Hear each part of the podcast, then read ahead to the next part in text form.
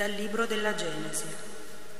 Il Signore Dio disse, non è bene che l'uomo sia solo, voglio fargli un aiuto che gli corrisponda. Allora il Signore Dio plasmò dal suolo ogni sorta di animali selvatici e tutti gli uccelli del cielo e li condusse dall'uomo per vedere come li avrebbe chiamati. In qualunque modo l'uomo avesse chiamato ognuno degli esseri viventi, quello doveva essere il suo nome. Così l'uomo impose nomi a tutto il bestiame, a tutti gli uccelli del cielo e a tutti gli animali selvatici. Ma per l'uomo non trovò un aiuto che gli corrispondesse. Allora il Signore Dio fece scendere un torpore sull'uomo, che si addormentò. Gli tolse una delle costole e racchiuse la carne al suo posto. Il Signore Dio formò con la costola che aveva tolta all'uomo una donna e la condusse all'uomo. Allora l'uomo disse, questa volta è osso dalle mie ossa, carne dalla mia carne. La si chiamerà donna perché dall'uomo è stata tolta. Per questo l'uomo lascerà suo padre e sua madre e si unirà a sua moglie e i due saranno un'unica carne. Parola di Dio. Rendiamo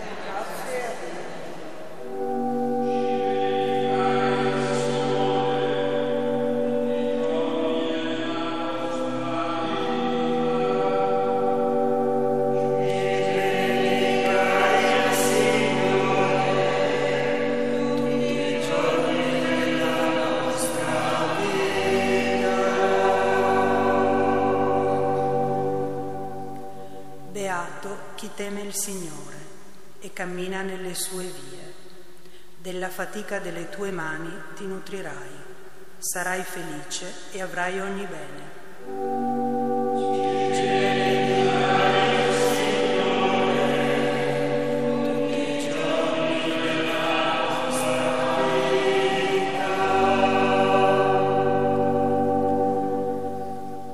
tua sposa come vite feconda nell'intimità della tua casa, i tuoi figli come virgulti d'ulivo intorno alla tua mensa.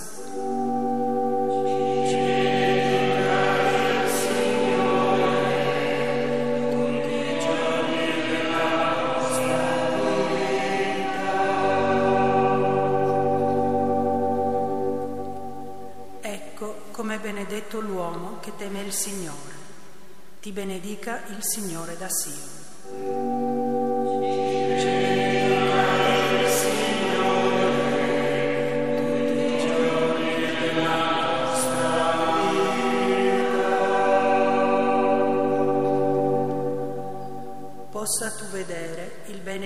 Gerusalemme tutti i giorni della tua vita. Possa tu vedere i figli dei tuoi figli. Pace su Israele.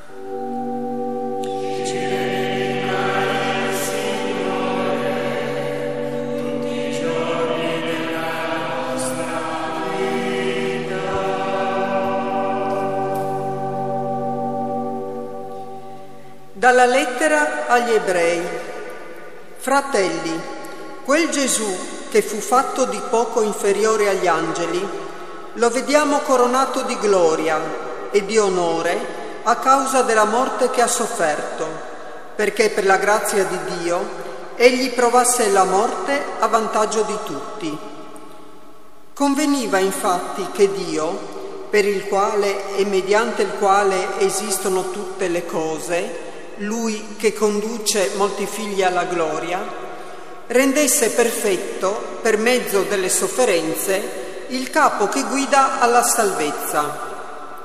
Infatti, colui che santifica e coloro che sono santificati provengono tutti da una stessa origine. Per questo non si vergogna di chiamarli fratelli. Parola di Dio. Rendiamo grazie a Dio.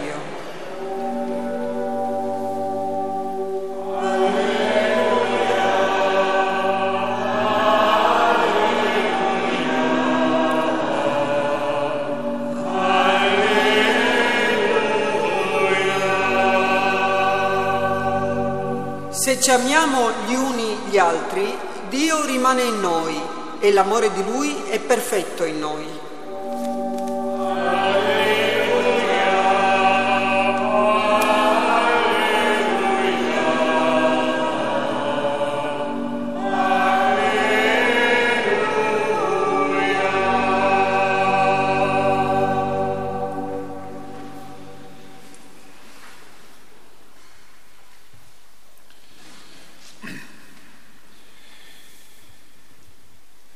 Il Signore sia con voi dal Vangelo secondo Marco.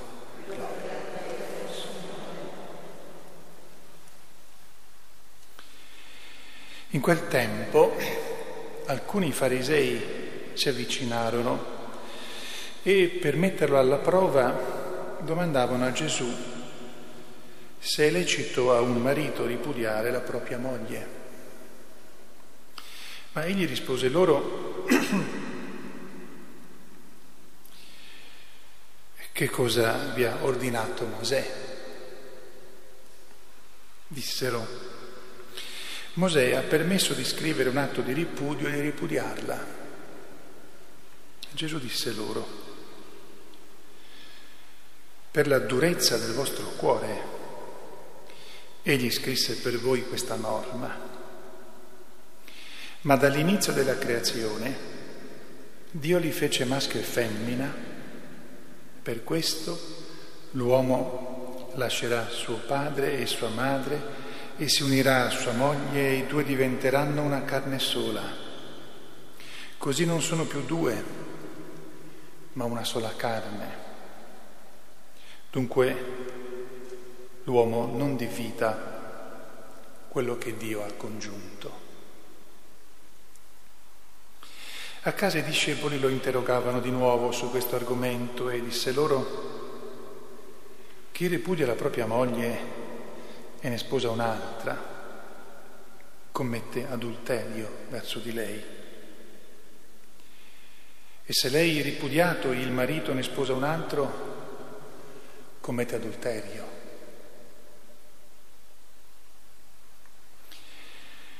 Gli presentavano dei bambini perché li toccasse, ma i discepoli li rimproverarono.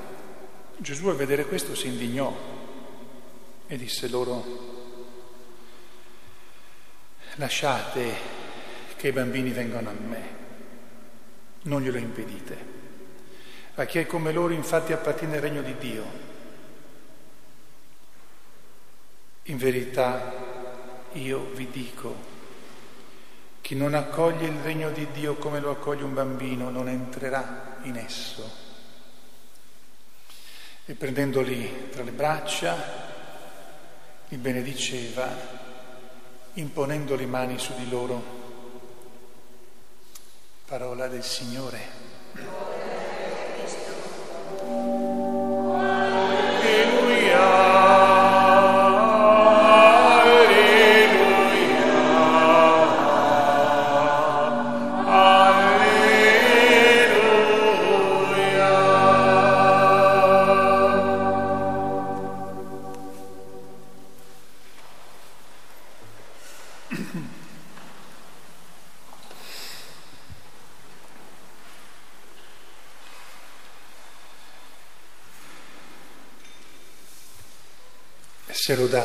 Cristo.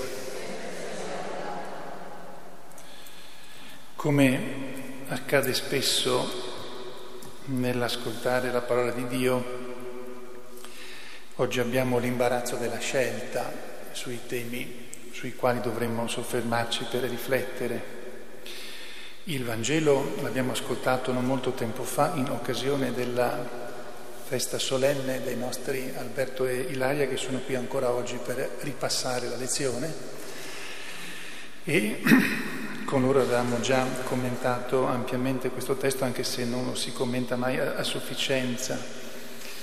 È sufficiente ricordare qui che Gesù con questa domanda che fa appositamente facendo riferimento a Mosè è una, un, un abile oratore ma fa soprattutto notare anzitutto che nella scrittura, così come l'avevano tra le mani come l'aveva tra le mani il, il popolo ebraico, non tutto veniva direttamente da Dio, ma Mosè aveva, come dire, adattato alcune cose per la durezza del cuore, che è una frase molto importante. Vuol dire che noi spesso cerchiamo di arrangiare un po' le cose a come riusciamo a viverle tra di noi. Gesù fa capire che il matrimonio, quando è celebrato dinanzi a Dio, non è più semplicemente una bella vita di coppia, ma è qualcosa d'altro. E che dunque bisogna fare riferimento a Lui per viverlo. Una, queste sono già due grandi affermazioni che Gesù ci permette di fare, poi ci ricorda che molte volte quando ci sono problemi nel matrimonio, ma anche non nel matrimonio, dipendono dalla durezza del nostro cuore, che vuol dire anzitutto dalla durezza della nostra testa, della nostra intelligenza e quindi anche dei nostri affetti, vuol dire che siamo attaccati a delle cose e non a Dio. Poi ci sarebbe da chiedersi come un bambino accoglie il regno di Dio perché eh, Gesù con le sue frasi spesso ad effetto di urto ma che non vanno edulcorate perché se no prendiamo troppa paura, come un bambino accoglie il regno di Dio. Perché se non faccio così non entro nel regno di Dio, quindi è una faccenda importante. Certamente il bambino ha molti difetti, spesso è molto capriccioso, e gli adulti ancora di più, ma noi ci concentriamo sui bambini. Però c'è una caratteristica che il bambino ha quando cresce in un ambiente sufficientemente sereno, che si fida, si fida ciecamente, non ha alcun timore che i genitori lo possano ingannare, si fida è, è, totalmente aperto, quindi lasciando da parte i difetti ai quali Gesù non sta facendo riferimento, dovremmo chiederci quanto siamo totalmente affidati a Dio nella nostra preghiera, nelle nostre cose. Io volevo, cercando di non andare troppo oltre il tempo che mi sono prefissato, ritornare sulla seconda lettura come ho fatto ieri sera. Questo brano dunque mette un po', i francesi direbbero mette a rischio, mette un po' di, di difficoltà, nel senso che letto così da solo, come ricordavo ieri sera, può far fare un po' di confusione sul definire chi è Gesù. Allora dovremmo leggere tutta la lettera agli ebrei, ma di più leggere i Vangeli e tutti gli altri scritti del Nuovo Testamento e si vede alla fine una armonia, una armonia con dettagli che potrebbero anche sorprenderci, che forse a volte sono un po' così sconosciuti o che abbiamo dimenticato.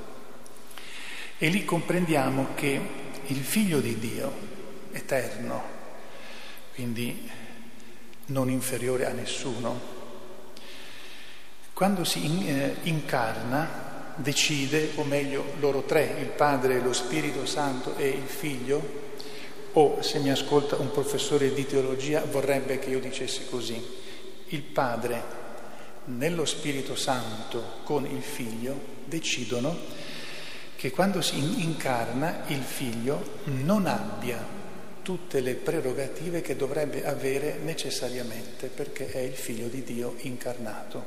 Allora eh, rinuncia momentaneamente ad alcune di queste prerogative e prende, per esempio, assume alcune forme di debolezza, non di difetti morali, ma di debolezza. Quale? Che affronterà la morte. La morte è una, è una debolezza. La fatica, la stanchezza, sono forme di debolezza. E in questo senso, nel momento in cui lui è nella, nella vita terrena, quella che lo conduce dal concepimento alla morte, in questo momento lui è inferiore agli angeli che non subiscono morte e che non hanno sofferenza e che possono, per il dono che hanno ricevuto da Dio, possono anche compiere cose diciamo, straordinarie. Gesù compirà cose straordinarie come nessun altro, ma nella sua potenza divina. Quando risorge, Gesù come uomo recupera tutto quello a cui aveva rinunciato e in quel momento diviene quello che doveva essere da, eh, da, sempre in modo visibile. Lo è sempre stato, però in modo visibile lo diventa dopo la risurrezione con l'ascensione, cioè Re dell'universo, anche capo e Signore degli angeli, con la sua stessa umanità glorificata. In tutto questo meccanismo, chiamiamolo, chiamiamolo così, in tutto questo percorso che Gesù affronta durante la sua vita terrena, lui diventa il conquistatore della nostra salvezza e la conquista passando per la sofferenza che non avrebbe dovuto avere, ma ha accettato di averla per penetrare nella tragica situazione di noi uomini, nel dolore, nella cattiveria, nella sofferenza e consumarle dall'interno cioè distruggere dall'interno il potere di Satana che è la causa della morte, del dolore e della sofferenza. Dunque non soltanto è salvatore, ma è anche fratello nostro, il primogenito, dice San Paolo spesso, colui che è il capostipite, per così dire, il condottiero, colui al quale ciascuno di noi in un modo misterioso è unito fino nell'intimo di tutta la propria persona. A Gesù, e questo Gesù, e torno al, al Vangelo, è quello che spiega il suo rapporto con ciascuno di noi usando le nozze, il matrimonio. Per cui, come gli sposi per capire il senso delle loro nozze devono vedere come Gesù ama, Ognuno di noi, per conto proprio, per poter comprendere qualsiasi cosa della propria vita, deve sempre pensare che è sposato con Gesù. Allora si deve chiedere, dando per scontato che Gesù è fedele, che non si tira mai indietro, ognuno di noi deve chiedersi se è fedele a Gesù, se cammina sempre con Lui oppure se ogni tanto, per la durezza del cuore, per la distrazione, per il peso della vita tende a rallentare, a affievolire l'unione, questa unione nuziale che Gesù ha stabilito e vuole consolidare con ciascuno di noi. A Maria Santissima, che è colei che ci ha regalato questo grande mistero, è colei che l'ha contemplato fino da quando lo sentiva nel suo grembo e poi come l'ha visto tra le sue mani, e poi man mano che cresceva e poi mentre faceva quello che doveva fare Gesù, a lei che, ha vissuto, che ci ha regalato e ha vissuto questo grande mistero in un modo unico, ci rivolgiamo perché ci aiuti ad essere fedeli, a concepire la nostra vita come nozze, come le vere nozze, le nozze profonde con Dio, lei che vive un mistero unico, è madre, sposa, figlia e sorella del suo figlio, un po' come usava dire Dante. Lei che vive questo mistero nel più profondo potrà metterci dentro il cuore la voglia, l'affetto, l'amore e la voglia di conoscerlo sempre di più e di poter sempre più essere sposi felici e fedeli di nostro Signore Gesù. Sia lodato Gesù Cristo.